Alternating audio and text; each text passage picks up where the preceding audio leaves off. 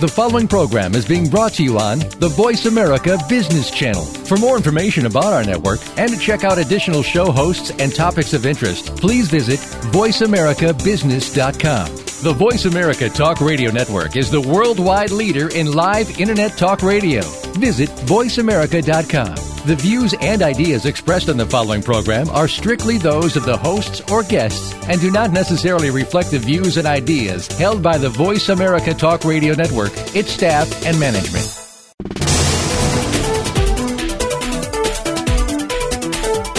Each business is unique and operated individually of others in the same industry.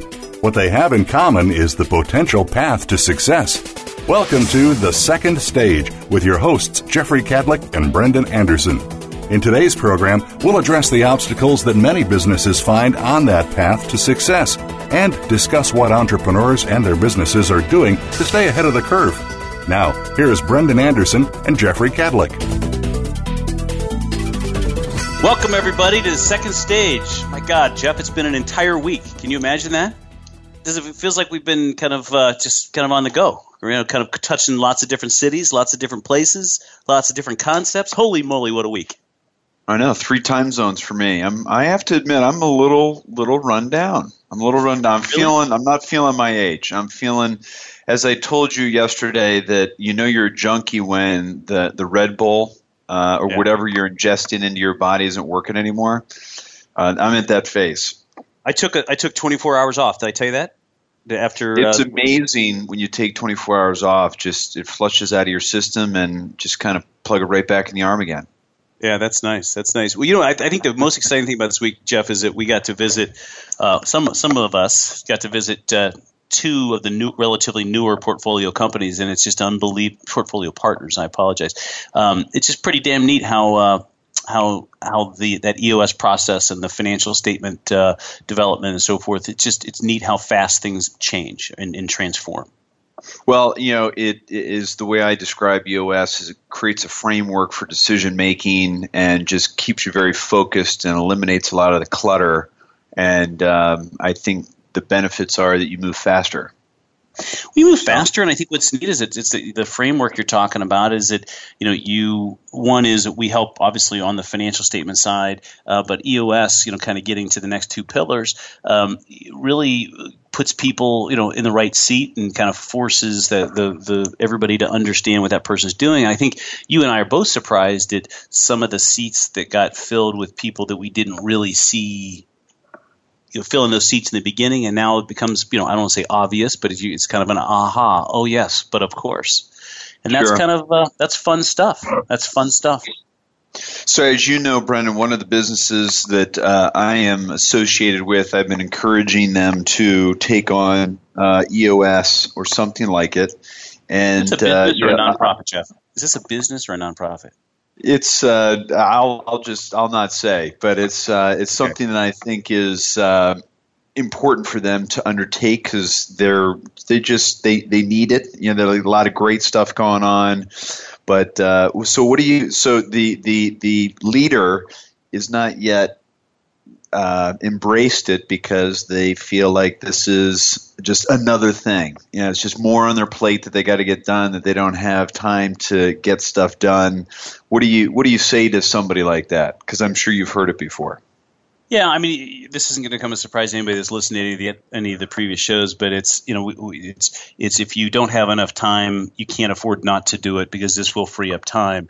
But what's the one thing that we know for sure, Jeff, is that there's a there's a decent percentage of the entrepreneurs we run into that say, you know that just decide it's not for them that, that that they that they can do it without it and and those in my mind you know there are I'm not saying that that there aren't successful people that don't follow that but uh, the the vast majority of them still end up on that treadmill doing the same thing week after week month after month year after year and next thing they wake up and they're you know 60 years old complaining about the same thing not that 60 is old Jeff I just want to uh, just say, you know, that, that means that they could have been at it for 30, 35 years type of thing. So, yeah, yeah, no, I hear that? you. You buying that? I am. I am buying that. I am definitely buying that. And uh, you know, we've got partner companies that there is a a routine and a cadence and a framework for decision making already embedded in the organization and they operate fine, but a disproportionate amount of the people that uh, or, or, businesses that I would say that about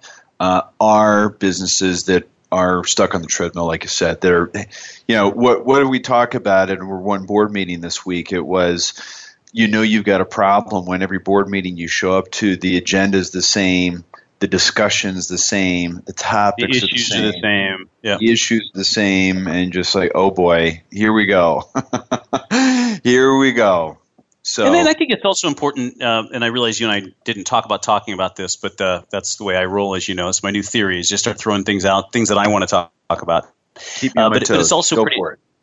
Exactly. But it's also pretty interesting because there are, you know, a lot of businesses out there, maybe 10 employees, a couple million bucks or whatever, and they say that they're just too small to consider that. And, and, and I just would, uh, was, you know, had the privilege yesterday of sitting and listening to uh, five entrepreneurs give their, uh, their business uh, presentations to a, a, group I quite frankly hadn't heard of in University Circle called uh, Next Step, and they have you know they have some common th- uh, theories around uh, the financial reporting and, and transparency and so forth. And I, all I can say is that it doesn't matter what size you are, if you've got you know maybe more than five employees, if you've uh, if if you're feeling like you're on that daily treadmill, uh, there are groups around. Uh, Next Step, the Goldman Sachs 10,000 um, 10,000 small companies, obviously EO, YPO those you know those players. Obviously, getting a little bit bigger size companies, but um, th- there's there's help out there. Not to mention all the books that we mention every single second of every single broadcast.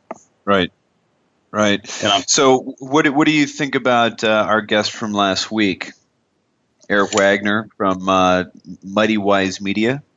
Man, you love that passion, don't you? I uh, just love the fact that uh, successful entrepreneurs want to get out there and give back the way the way that Eric is. Uh, it's it's pretty pretty darn neat. Um, and I think you know I think that the you know not to give away the whole content from last show, but but I think that the, there's some you know valid points of what to expect when you're when you're trying to access capital. That uh, it really is about getting prepared to access the capital that that, that makes that capital capital available. Good God. So that was hard, easy for me to get out, huh? Holy smokes! yeah. You all right? You all right? yeah. Uh, I, yeah I, I, just cracked the Red Bull too, Jeff. I have not even like I'm not in it yet either. So that's uh, oh, that's geez. Terrible. Well, you're, you're yeah. obviously not moving as fast as I am. So uh, while you're catching up, I'll make a comment that I what what I loved what he said about entrepreneurs is, is there's a passion for their purpose. There's a higher purpose, and that's why they're in the game. It's not just about you know um, you know compensation and earnings, there is an element when we talk to entrepreneurs, they want to have that life changing financial event. Uh, but they also want to see that their business reaches its potential. And sometimes I'll even use the word destiny uh, because people and even the best entrepreneurs think about it in lofty ways like that. Isn't it amazing if people have a purpose? And Jeff, you think when you and I started and we, we, we thought we had a purpose and we thought it was easily uh, understood by outsiders, uh, and then all of a sudden you find that and you and you start you know explaining to uh, not only the portfolio partners but our our investors and the people that are you know in our in our you know kind of service providers, and it just makes the world a lot easier and quite frankly a lot more fun. And and you look back and we joke that you look back every quarter when we do our, our, quarterly meetings, and you just you know it's pretty neat what can happen in in 90 days. So that's uh, good stuff. Right. Well, uh, just to remind everybody, Eric Wagner, founders and CEO of Mighty Wise Mighty Wise Academy at mightywisemedia.com. Uh, he um, uh, is really an advocate for entrepreneurs and a mentor, and he has a great deal of understanding around accelerators, which is how we found him. And you can certainly listen to uh, our last show and uh, learn a little bit more about how accelerators operate and how they can be helpful. We have a great show this week. Our guest is Ray Leach. He is the founder, uh, a founder and the CEO of Jumpstart Inc. Um, and uh, you know they've had a, a, an enormous impact on employment and entrepreneurship, not only in Northeast Ohio but in the state of Ohio and the region. And uh, we we actually have wanted to have Ray on our show for a long time, uh, but he wrote a recent article on LinkedIn, posted on LinkedIn in September Uh, and it, the title of it is The Question I'm Asked Every Place I Go. And it really talks about how do we explain the falling numbers of entrepreneurs in the United States. And we certainly look forward to to his comments. Uh, just a little bit more about Ray for those of our listeners that, that don't know him. Um, you know, he has is a founder uh, and the CEO of Jumpstart. Uh, uh, and they have generated significant growth outcomes in Northeast Ohio, as well as for leading Jumpstart partnerships with leaders throughout the U.S. to design and implement programmatic solutions that spark and support entrepreneurial activity to create uh, measurable impact. Uh, Ray began his career uh, at IBM before founding and bootstrapping two startup companies. Both were sold to Multi Graphics in 1997. In 2000, he founded Capella Investments, an investment and management consulting firm focused on startup IT companies. Ray earned his BA from uh, the University of Akron and later taught at MIT Sloan School of Management while earning his MBA as a Sloan Fellow. Ray serves as the board of directors of the National Venture Capital Association and Invent Now. So, you know, Ray is uh, obviously a leader uh, in this region, uh, in the world of entrepreneurship, and and just uh, you know having him uh, tell tell us a little bit more of his insights into that. I think it'll be a great show.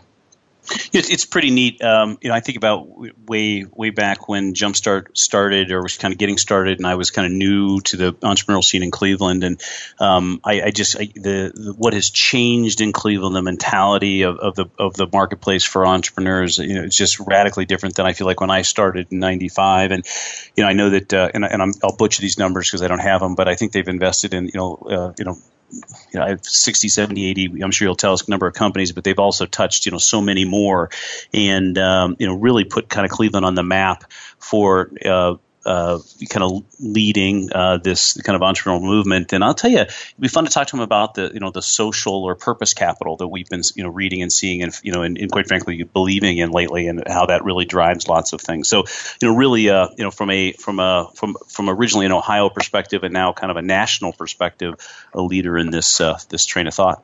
Sure, exactly. Uh, and so, with that, we want to remind everybody that we're trying to create a forum or a community of entrepreneurs helping other entrepreneurs. Uh, so, participate in the conversation through our blog at evolutioncp.com, or you can email us at the second stage at evolutioncp.com. We want to thank our sponsors, McGladrey. Uh, they are a leading provider of assurance, tax, and consulting services focused on small and mid sized businesses nationwide with more than 6,700 people in 75 U.S. cities. Uh, we are going to take a brief break and be back with our guest, Ray Leach, founder and CEO of Jumpstart Inc. Thanks for tuning in to the second stage.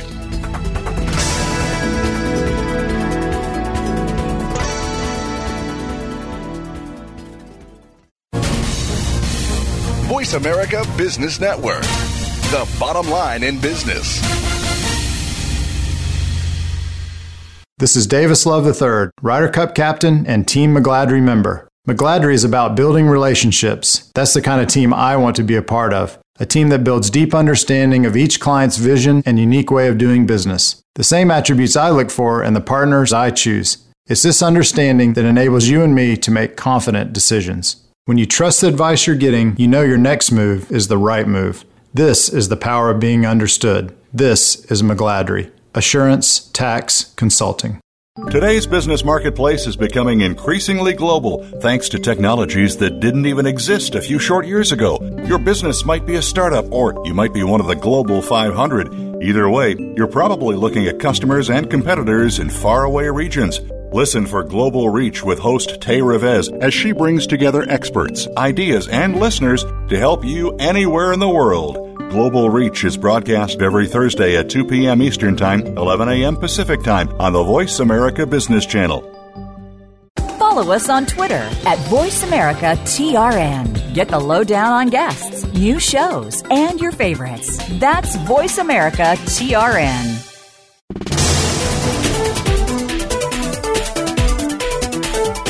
You are tuned in to The Second Stage to reach the hosts or their guests today, call in to 1 866 472 5790. That's 1 866 472 5790. Or send an email to the second stage at evolutioncp.com. Now, back to Jeffrey Kadlic and Brendan Anderson. Welcome back to the show, The Second Stage. This is Jeff Kadlic, and I have my partner here, Brendan Anderson. Like any forum, the show will be effective and powerful if folks contribute their experiences and ideas. We invite you to continue the discussion from each, each week's show on our blog, which can be found at evolutioncp.com. You can email us at the second stage at evolutioncp.com. Uh, as we had mentioned in our first segment, we have our esteemed guest, Ray Leach, founder and CEO of Jumpstart Inc. Welcome to the show, Ray. Oh, thank you very much. It's great to be here. Hey Ray, I, I, I got to tell you, maybe Jeff and I are just too uh, too too close to it, drinking too much of the Kool Aid, reading too many of the books. But it, you know, it, it's hard to believe that entrepreneurship is actually falling because you know, obviously, there's there's there's more resources going into the education of entrepreneurs today than there ever has been. Maybe explain how, how in the world is it possible that the uh, that the number of entrepreneurs is falling?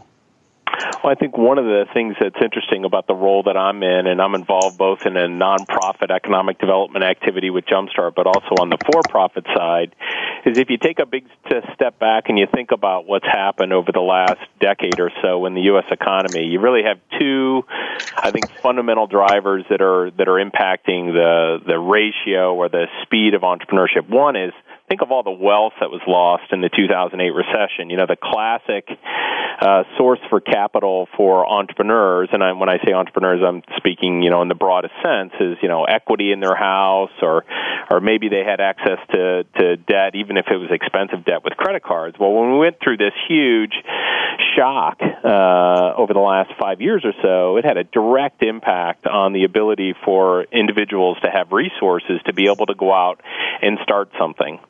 Now, ironically, of course, a lot of people lost their jobs as well. So you had then folks who were out of the workforce and were trying to figure out something new to do, and maybe were uh, were getting more involved in either entrepreneurship or what you know one might think of the freelance economy. So you know, freelance 1099 employees are kind of going through the roof. In fact, recent studies have shared that 40% of the U.S. workforce will be a freelancer or a 1099 employee by 2020.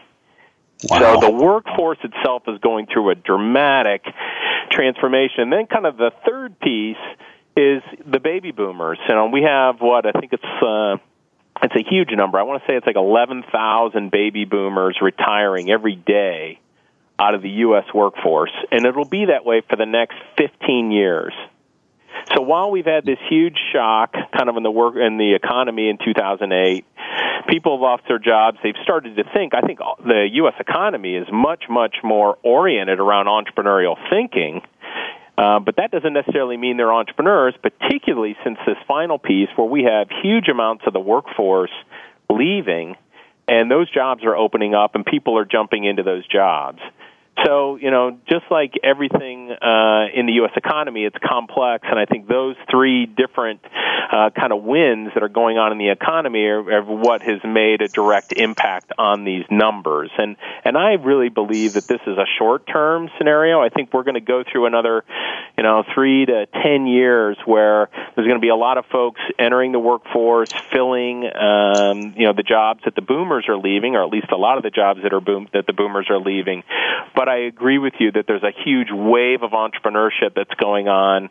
Whether it's you know I'm almost 50, so whether it's folks in their 40s and certainly kids in university uh, and even coming out of high school are much much more in tune to entrepreneurship. So I don't think this is certainly a long term trend, but when you look at it from a macroeconomic point of view, it does kind of make sense that uh, that you know we are where we are.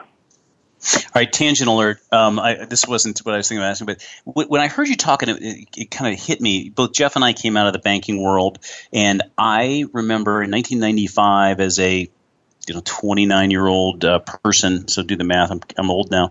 Um, the I was able to get bank loans. I mean, I was able to get loans to buy a manufacturing business that's now in Mentor. I was able to get loans to do stuff, and and I just don't think that that exists. I mean, I, I you know, oh, Jeff and I are pretty still. Yeah, it's just not there anymore. You, are you seeing absolutely. that also?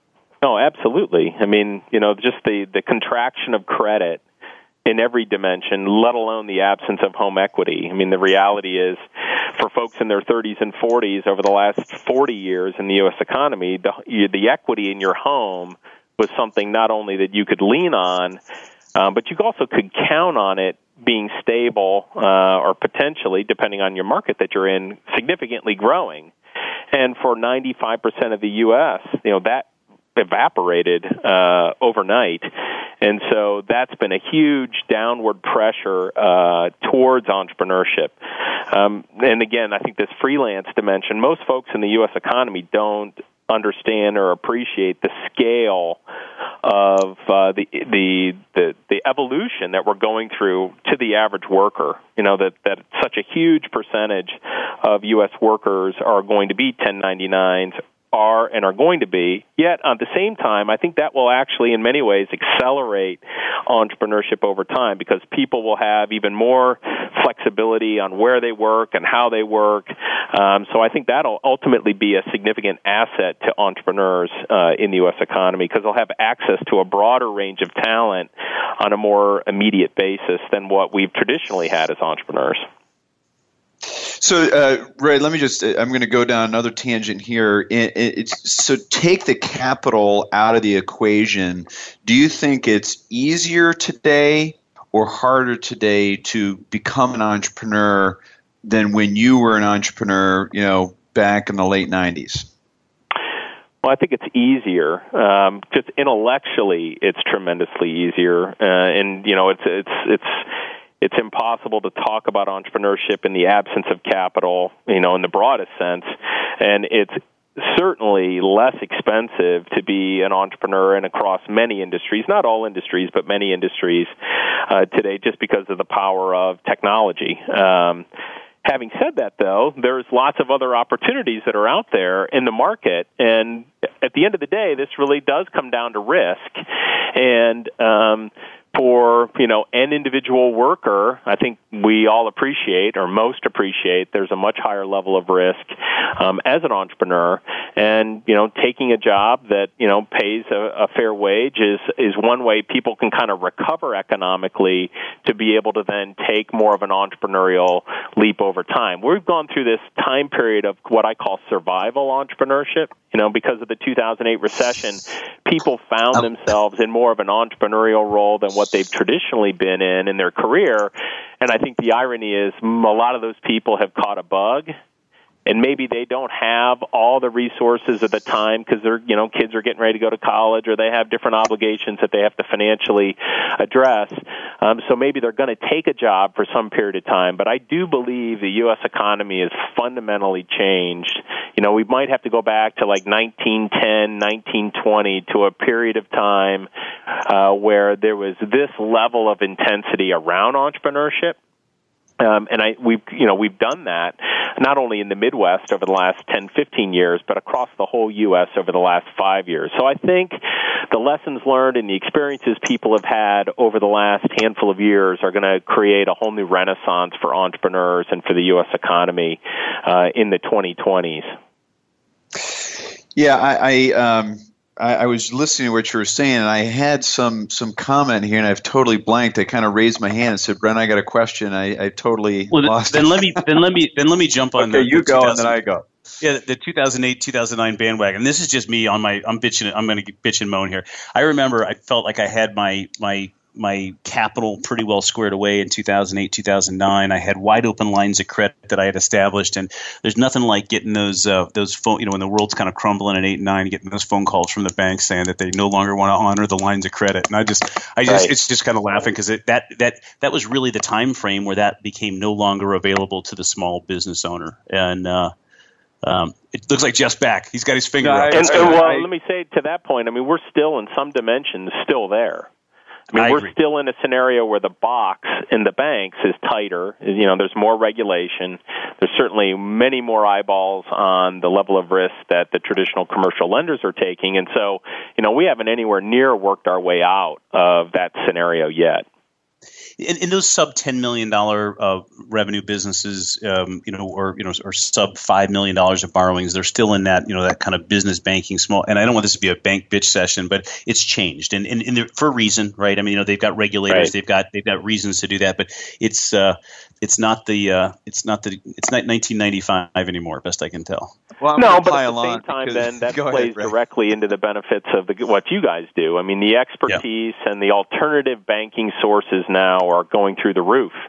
Um, and the entrepreneurs, uh, there's many entrepreneurs out there on the access to capital side that have figured out, hey, there's ways to really unlock the growth of these businesses, and they're filling a good portion of the gap, but certainly not all of it. One the, the question I was going to ask earlier, and, and neither, and this is really to both you guys, the, when somebody turns to entrepreneurship as opposed to you know look out there looking for a job, how does that represented in the employment statistics? Because they keep saying employment's going down to whatever it is six percent today, but it feels a lot higher than that. Uh, am, am, am, are they not representing uh, entrepreneurs in the numbers that way? Well, I think the unemployment numbers are going down principally because there's a lot less folks who haven't re-entered the workforce. So, you know, I think if you took the fully encapsulated both unemployed and folks not pursuing a job, you know, you're probably at least in Ohio, you're probably more in the eight and a half to nine percent range. Um, having said that, you know, I think the other dimension with entrepreneurship, and I know we're all so close to it and we work on it every day, and Jumpstart in particular, my organization is very, very focused on early stage tech companies. You know, it takes a long time for a tech company to employ 50 people. Uh, the vast majority of the tech companies that are out there, you know, companies that are founded by one or two people, you know, you're talking about probably an average of four to six years for those companies to get to the place where they can employ 50 people.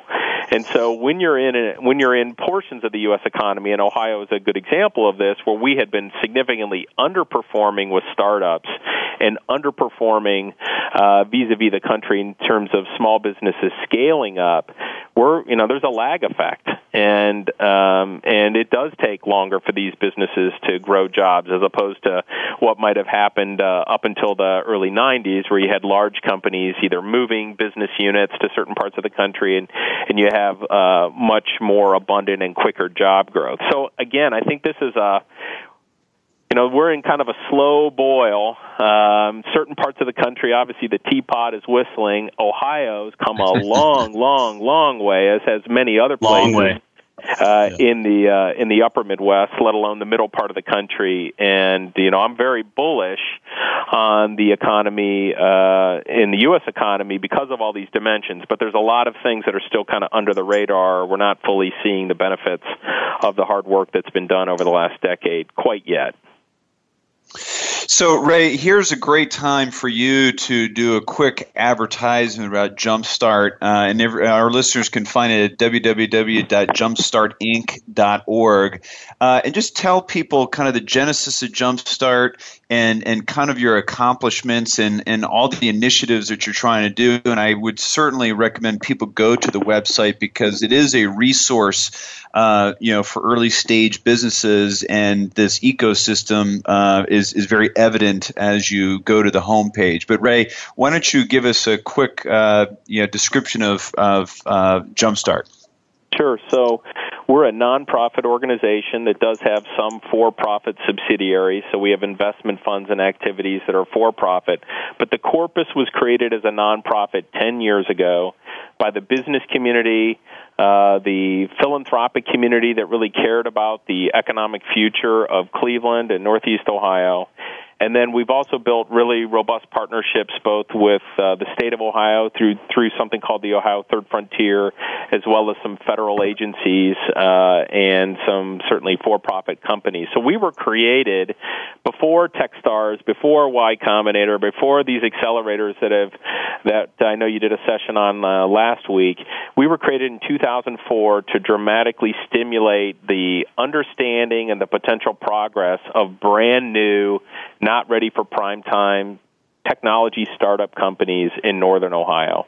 And uh, we were created with that original focus because we were underperforming, materially underperforming in uh, in this part of the country, and we knew that we needed to start uh, dramatically increasing the velocity of giving first time tech entrepreneurs an opportunity to not only understand the fundamentals of what they need to do.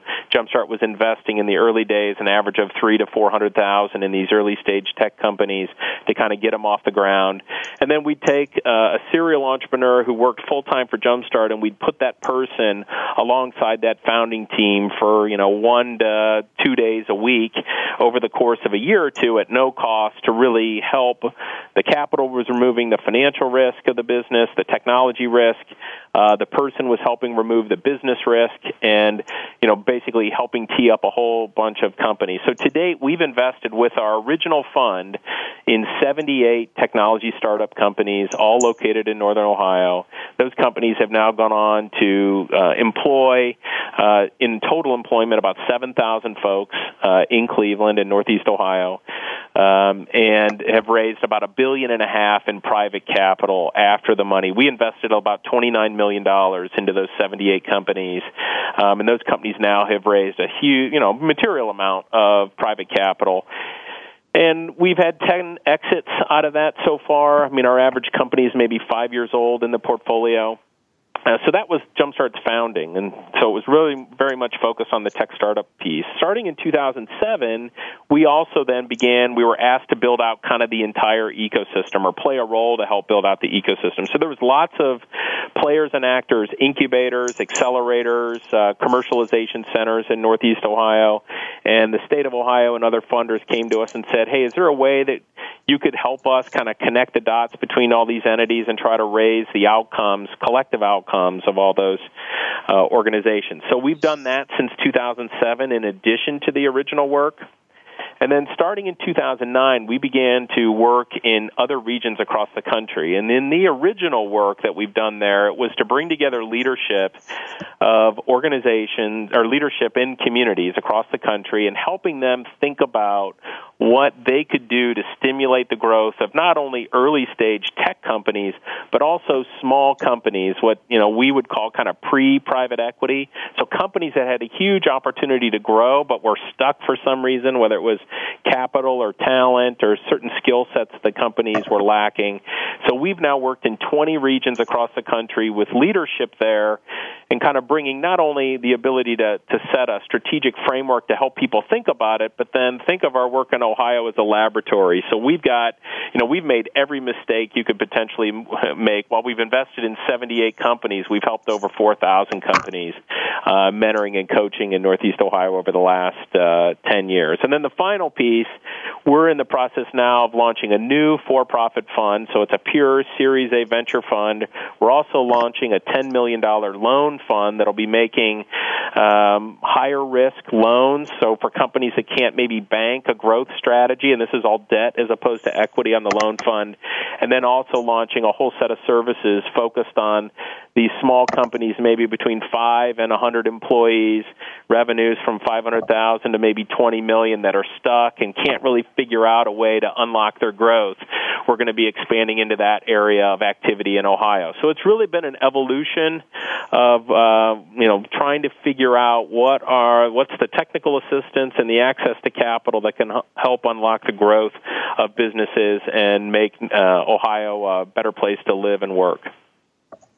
Ray, thank you. You guys have such a long, wonderful, accomplished history. To get it done as quickly as you did is impressive. but with that, we're going to take a break, and uh, when we come back, we're actually going to talk about the post uh, in LinkedIn that, that Ray had posted in September that uh, is going to answer the question that he has asked every place he goes. Thanks for tuning in to the second stage.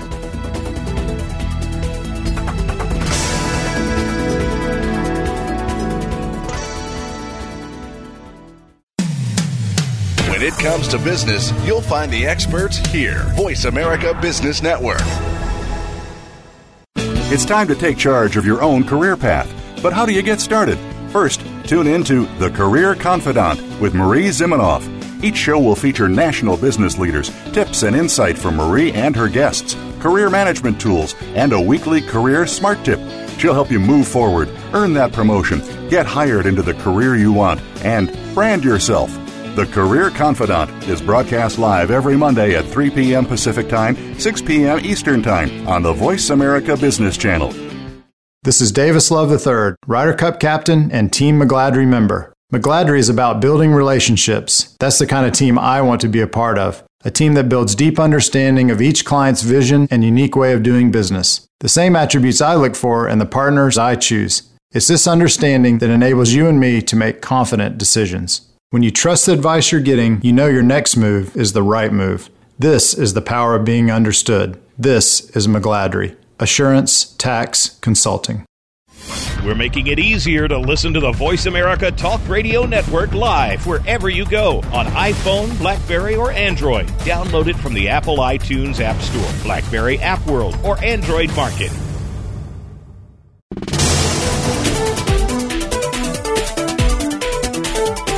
You are tuned in to The Second Stage. To reach the hosts or their guests today, call in to 1 866 472 5790. That's 1 866 472 5790. Or send an email to The Second Stage at evolutioncp.com.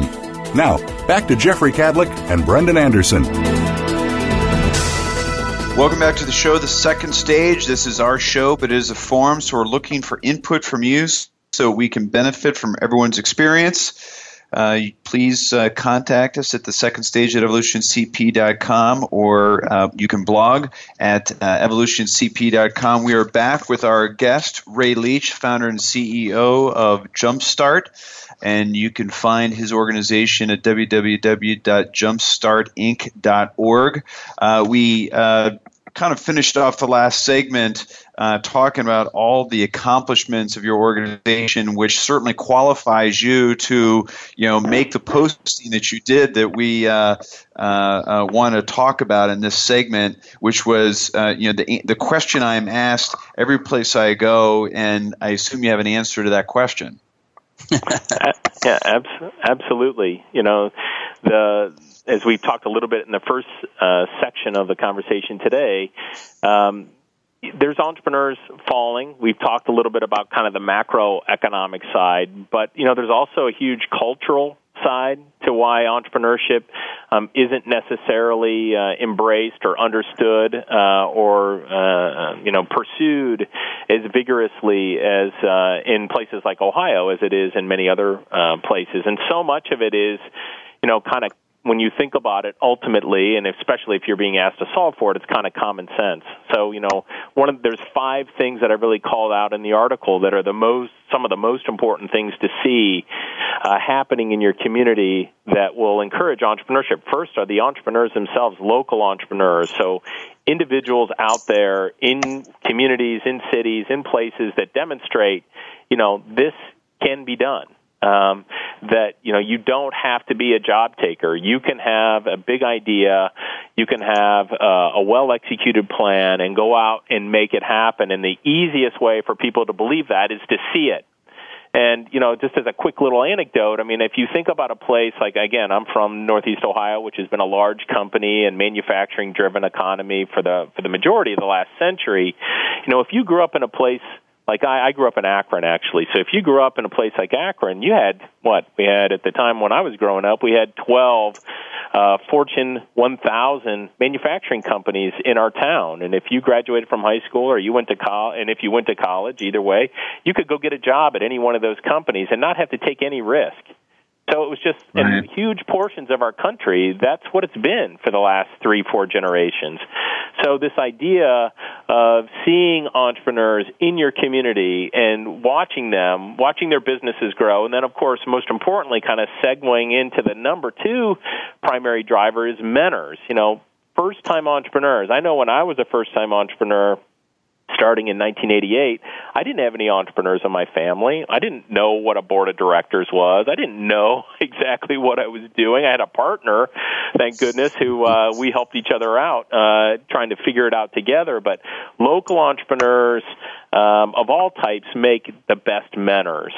And if you're in an environment where there aren't a lot of serially successful, successful entrepreneurs out there, then you're also in an environment where you don't have many mentors. And we're seeing mentors having a massive impact, not only in our work in Ohio, but all across the country. There's, you know, Techstars, Y Combinator, you know, kind of models are certainly heavily reliant on mentors and and entrepreneurial experts. And so we need to see kind of a whole new generation uh, or a whole new contingency, an army of mentors out there interested in helping, particularly first-time entrepreneurs who who uh, you know are facing these issues and challenges for the first time, particularly in the earliest days. Because as you guys know, as a company grows, whether it's with their banker or whether it's with their investor or their service providers, you know those organizations end up playing huge super high value roles to businesses when they're a little bit more mature. But when you're in the earliest days, you don't have ready access. You're not paying for access to that kind of talent. So this volunteer mentoring piece um, is so important.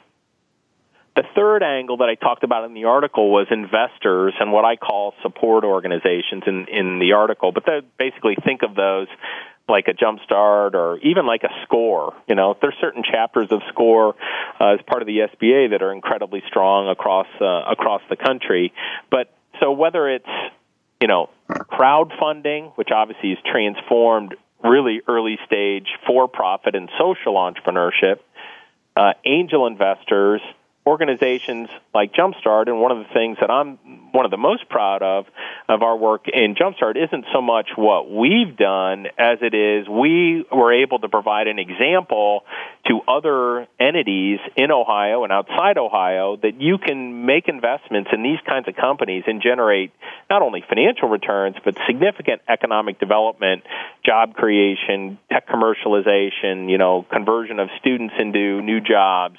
Um, so we've been able to kind of serve as a role model that these kinds of investment activities can have huge benefits.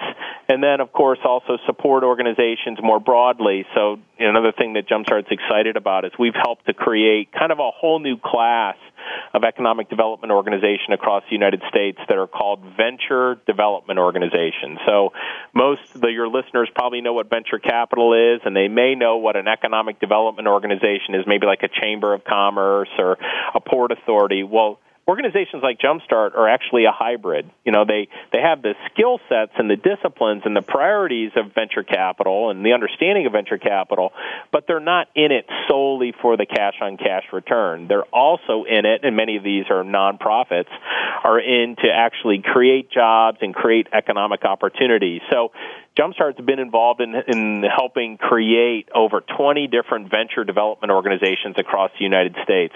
Some of which are, you know, trying to to mirror exactly what Jumpstart does, or principally what we do. And other venture development organizations are focused on different kinds of companies, whether it's retail or maybe in the food space or ed tech exclusively. Um, the fourth piece I talk about in the article, which you know gets easily overlooked, but does interconnect with all these things, is people have to be able to tell their story. Because if you're a great entrepreneur, or you're whether you're an active entrepreneur now, or were an entrepreneur before and now want to be a mentor, the way these stories resonate with you know present day entrepreneurs and to stakeholders of the economy is through stories.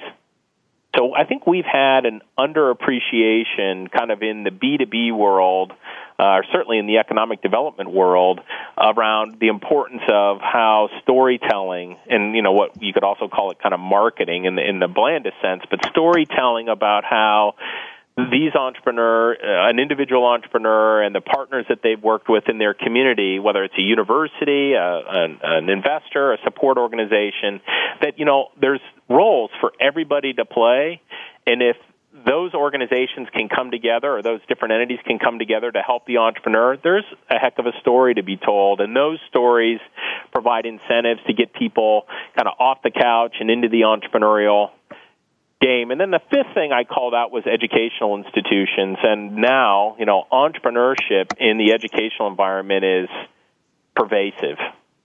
I mean, there isn't. So, Jumpstart runs a uh, higher ed advisory council with 23 institutions of higher education in Ohio, and every single one of them has an entrepreneurial program. Every single, actually, most of them have multiple entrepreneurial programs.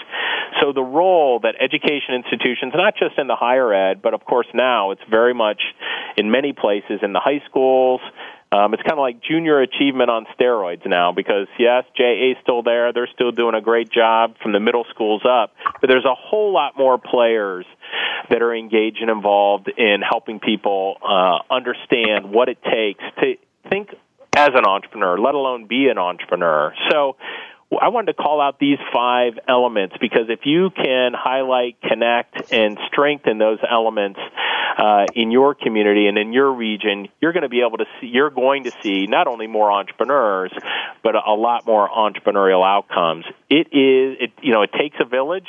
You know, entrepreneurship, as we all know, uh, if, if you are one, is a lonely business. And if you can build a community of entrepreneurs, supporting entrepreneurs, connecting the dots of uh, these different uh, support services and, and financial dollars, that's where the magic really happens. And I'm pleased to say we've been able to create or be part of creating that environment in Ohio over the last 10 years. Well, is Ray, you and I talked about during break. I mean, those five uh, things really struck a chord with me. Thinking back of you know when I first started and sitting in my apartment, you know, kind of launching launching the business, and then obviously you know getting getting introduced to EO, getting introduced to other mentors, and I think back to the mentors and mentors of, of my life and how they've you know they've really just kind of you know almost you know kind of show you how to do this stuff. And if you're a, an entrepreneur out out there listening, I mean, where, where do you find a, a, good mentor? I mean, where do you how do how, where do you start? Where do you start finding that person? Well, I think first, you know, if you have a uh, if you have an industry focus, I always think, you know, if your particular company is in a certain sector, um, I think it's always helpful to try to understand and get a sense of, you know, who are the smartest people in your community. Uh, that you know, you know, for things like Google, it's certainly a lot easier to get a better sense of that. And then, you know, you could reach out to uh, you know, chambers of commerce or to business leaders uh, who are likely to have a relationship with that person. Of course, you could try to track them down on LinkedIn and that kind of thing, but I've always found it to be better to to find somebody who's in the business, whether it's on a nonprofit or a for-profit basis, to be a connector. What I find so interesting is how you know, there's a huge interest and passion, probably more now than ever before, in business people. I think helping, or particularly entrepreneurs, helping other entrepreneurs. Um, and I know EO uh, and YPO has had a long-standing history and tradition in that, but that hasn't been pervasive, and that's an exclusive club. Um, but with the evolution of what's gone on, I mean, as crazy as it sounds, things like uh, Shark Tank, even that it's in the cultural um, you know, mainstream that the coaching that the investors in Shark Tank provide to these companies is actually more value, a lot more value than the money. So, so I think you know to use some uh, guerrilla tactics to try to figure out how to get to the to the right people. And of course, if you're in a place uh, like Ohio, there's organizations like Jumpstart all across Ohio, and more and more so across the country. You know, go on the web and search out those uh, economic development or venture development organizations who, you know, it's our job to connect people uh, to mentors. And we have a formal mentor program here that's pro bono and free, but we're also connected to a lot of individuals in the community who are open to mentoring companies that aren't necessarily part of our formal program. It's just we, you know, I think Jeff and I frequently say to entrepreneurs, you know, if, if you think about contacting somebody, reach out to them and be sincere, know why you're calling, and almost all of them are, are willing to help in some way, shape, or form. And you know, it, it, we frequently say, you know, it, you know we've we've never regretted reaching out to somebody in some way, shape, or form. Hey, uh, I want to move on to another question, kind of changing gears a little bit. You know, there's a, you know there's a lot written now about purpose capital, social capital, conscious capital. H- how have you seen that change in the last 10, 15 years, and and you know, what does it mean to jumpstart in the, in the companies you guys are working with, if anything? Well, and it's really going. It's just beginning, I think, to have a transformative effect. I just finished um, reading an article uh, in um, a, a magazine called the Chronicle of Philanthropy. So you've got all this huge amount of wealth that is sitting in private foundations, and it's just just just beginning to figure out how to get involved in you know what they call social impact investing. Um, Jumpstart. So what's interesting is 10 years ago, Jumpstart's corpus in partnership with the state of Ohio's Third Frontier program and philanthropy, both corporate and private philanthropy in Northeast Ohio, helped us actually to build this fund, uh, this 30-ish uh, million dollar fund that ended up allowing us to uh, take in charity uh, through uh, our uh, an, an, arrangement, or basically our our 501c3 uh, uh, letter with the IRS that allowed us to invest in companies that the private sector would absolutely not invest in at the time we were investing, because these companies have, uh, we believe these companies could have a disproportionate impact on alleviating poverty and creating economic opportunities and jobs, which they've done. So, in some ways, Jumpstart, and there's other organizations across the country that have been that have been doing that for more than 10 years. But I see a huge wave of capital that's going to be coming into this space supporting a wide range of companies. Um, there's even now what are called uh, uh, B companies. So they're companies that are for profit but are going to have the ability to be supported by foundations and by charitable gifts. So they're not they're not a nonprofit, but they're also not a pure traditional for profit uh, from an IRS point of view. So I'd say we're like you know we're in the pioneer days of social impact investing. And I think it'll be one of the most significant areas of growth, or probably will be the most significant area of growth uh, over the next 20 years. And so entrepreneurs uh, should, particularly if they're trying to solve something that relates to a major social challenge or issue, whether that's education. I mean, we can, you know, there's handfuls, whether it's, you know, uh, feeding the poor, um, and you want to do it in a for-profit structure, um, but you want to have the benefits of being able to access capital that might be coming from very large foundations that are interested in using market mechanisms to solve some of these largest social problems. So I think it's a, a huge area of growth and something that uh, that your listeners should keep on top of. We want to thank our guest, Ray Leach, founder and CEO of Jumpstart Inc., for being on our show. Ray, thank you very much for your time and insight. Again, I thought your article was outstanding, and all the things that you all are doing over there at Jumpstart is also outstanding. I think your record speaks for itself. So thanks for being on the show, and we will be back for final thoughts on this topic. Thanks for tuning in to the second stage.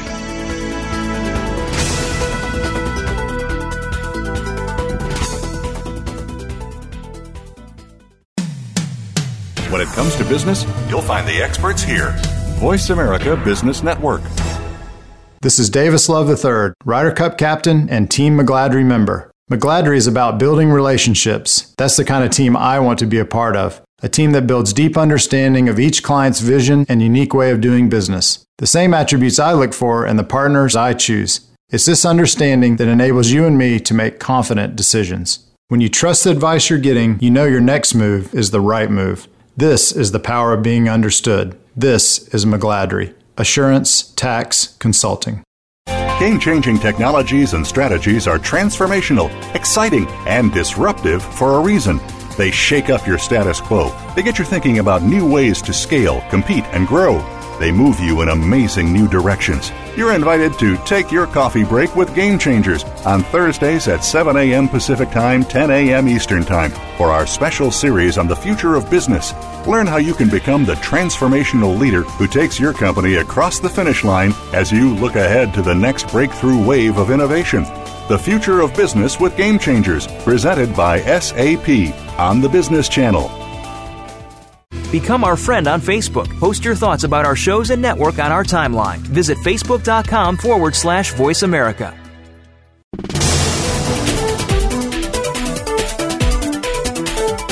You are tuned in to The Second Stage to reach the hosts or their guests today, call in to 1 866 472 5790. That's 1 866 472 5790. Or send an email to the second stage at evolutioncp.com. Now, back to Jeffrey Kadlic and Brendan Anderson. Welcome back to the second stage. This is Jeff Kadlic, and I've got my partner Brendan Anderson here with me as well. Thanks for tuning in uh, to our show about small business best practices. We just concluded the last segment with Ray Leach, founder and CEO of Jumpstart Inc. You can find out more about Jumpstart at www.jumpstartinc.org. And uh, Brendan, you know, as always, Ray's on his game. This is something he's passionate about, and um, you know all the things he ticked off about Jumpstart's accomplishments in terms of. Uh, you know, 78 investments, $29 million invested in those businesses, 10 exits, uh, 7,000 people employed, that sort of thing. Th- those are impressive numbers. You know, absolutely, and obviously uh, Ray knows his stuff, and he's been in the you know in the, in the middle of this for you know quite some time, and you know obviously uh, really kind of been driving this kind of uh, Ohio development of, of this uh, train of thought and so forth. You know, it's interesting. Um, you know, when I when they first uh, got going, Jeff, you know, and I was around and um, was frustrated at the you know kind of w- what they were spending their time and money on, and now you know all these years later, I think there was probably a bigger thought. You know, that they've really been able to make a you know kind of almost a a mental you know kind of self esteem change to some of the entrepreneur thought around around not only Cleveland, but he also mentioned that they've been able to, to launch some other uh, you know some other organizations similar to them around the country, and you know it really is a train of thought, right? It's it's you know kind of you know the belief that you can get where you're going, the belief that there's the resources there, even when you know as entrepreneurs there there may not be, right? Because the definition of entrepreneurship is uh, getting where you're going without the resources necessary to do so, or some or something like that. But uh, no, very very, very impressive. Well, I was I was glad that you said that because I think that is probably look they've done a lot, but I feel like their most profound, um, um, you know, co- contribution to this region has been the can-do attitude. You can do this, and we're here for you as a resource. Uh, and this whole and, and the other thing, uh, in addition to that can do attitude, is really this idea that we've had here at Evolution since inception is it's not just capital. Capital's critical, but it's also the mentoring piece that goes along with it. That together is the formula for success and that kind of you know they have that I guess public private partnership. I don't know if I describe it that way, but um, uh, you know they they apply the mentoring that economic development programs lack, which tend to be more purely capital focused. This is applying you know uh, more to that, and I think that's why it's been successful. Yeah, and I agree. And I, you know, again, it's I know it's not all about me, Jeff, but the, I just have this little reference of my life and that sort of thing. So, you know, I think about when I started in 1995, and I like to say that a lot because it just sounds so darn long ago, doesn't it, Jeff? 1995. It does. Holy and, smokes! And you, you, look like you have some miles on you too. Yeah, dude. I think I got lots of miles. I think it's like whatever. But um, I think about when I started, and, and it was it was uh, I, you know I frequently felt that, that that I couldn't have started my business in in Ohio uh, without having lived in Illinois. And now I feel like for the first time that that there that that mindset has shifted, and, and Ohio is not a bad spot. So um, I that's a big shift. Well, big shift. yeah, it is a big shift. I think that's a great observation, and I think what you're talking about is power for possibilities, which is what we're all about here on the the second Passion stage. Passion for possibilities, baby. Passion for possibilities. We hope you've enjoyed today's show. Join us again next Monday at 5 p.m. Eastern on the second stage. Uh, thanks for tuning in and uh, have passion for possibilities, folks.